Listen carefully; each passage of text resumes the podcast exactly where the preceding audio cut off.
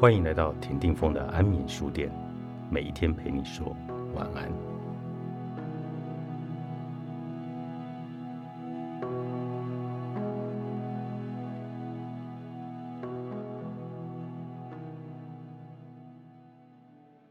不丹的首都廷布离帕罗约六十五公里。我们沿着据说是整个不丹最好的公路前往首都。四十五分钟后就抵达了廷布。路上车辆稀稀疏疏，在不丹话里还没有出现“塞车”这个词。我自私的希望，但愿它永远如此。一路的峡谷纵横，滔滔江水相随，天蓝山水绿成镜。这样的风景与尼泊尔和云南高原几近相似，只是这里的青山是完整的。没有多少山林砍伐的痕迹。车子在两河交汇处停下，河岸是三个风格迥然不同的佛塔，分别为印度、尼泊尔和不丹风格，守候着万物生灵。在不丹，生活和宗教是分不开的。同行的导游和司机对着佛塔行宗教礼，我问他们的愿望，导游说。也不特别祈求什么。或许对不丹人来说，他们一看看身边周围，就知道已经拥有很多了。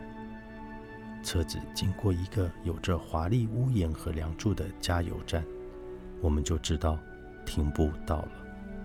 在不丹，所有的建筑都必须依照传统风格来建造，房子大多是三层楼高的平房，混凝土结构。多半刷上淡黄色的油漆，墙上的四个角落画着“吉祥能驱魔辟邪”的传统壁画。廷布的摩天楼是七层楼高的太极饭店，站在饭店的顶层就能俯视整个廷布。廷布是一个年轻的首都，坐落在廷布河谷中央的旺区所形成的冲击台地上。海拔约两千三百公尺，是不丹的政治和文化中心。一九六一年，第三任不丹国王由普纳卡迁都于此，这个城镇才慢慢的发展了起来，成了全国人口最密集的地区。然而，其实也不过八万人，这是全世界最不像首都的首都。这里没有肯德基、麦当劳。或星巴克等等一些我们现代社会习惯的图腾，纽约客来这里大概会疯掉吧。虽然贵为首都，其实廷布没有太多旅游景点可看，大部分人只愿意在这里花半天的时间购买一些纪念品，顺便在街上溜达。廷布的繁华全都集中在一条主要干道上，这条大街。除了有一些饭店、餐馆和精品馆之外，最著名的景点就是由人工作业的交通港。其实，不丹政府也曾经在首都设置了交通号志灯，但是不受当地人欢迎，没多久就被拆除了。当地人觉得交通号志太丑陋，而且一点也不人性化。国家纪念碑是廷布市区最抢眼的建筑，为纪念第三任国王吉美多杰旺楚克，而于1974年建造。纪念碑为藏式风格，设有华丽的金顶，这也是深受当地人欢迎的寺庙。清晨时分，总能看见当地老人顺着时钟绕行转经。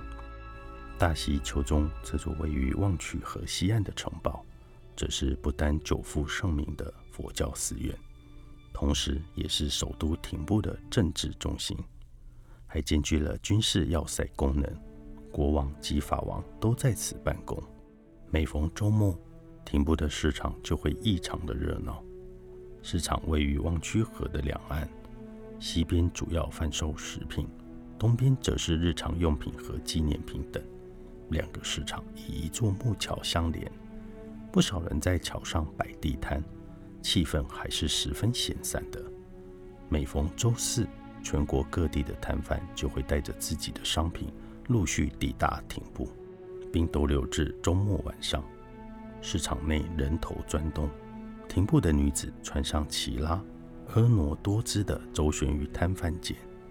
身穿一身国的不丹挺拔男子则淡定地为一家人张罗一星期的餐饭。这不只是买菜的地方，还是一个社交场所。或许谁谁谁就会在这里遇见他们的梦中情人，因此大家都盛装出席。我们在周末的市场闲逛，市场售价的也是一些日常用品和食品。遇见的不丹人大多十分好客，脸面带微笑，好客中带有腼腆。我们逛了两圈，没有什么可买的。同行的朋友说。对于这样的结论，我反正有点窃喜，因为这个国家还没有学会去迎合游客的口味。菜市场以售价瓜果蔬菜为主，包括大豆、大蒜、辣椒，还有一种不丹人喜欢的蕨菜，加入乳酪炖煮后特别美味。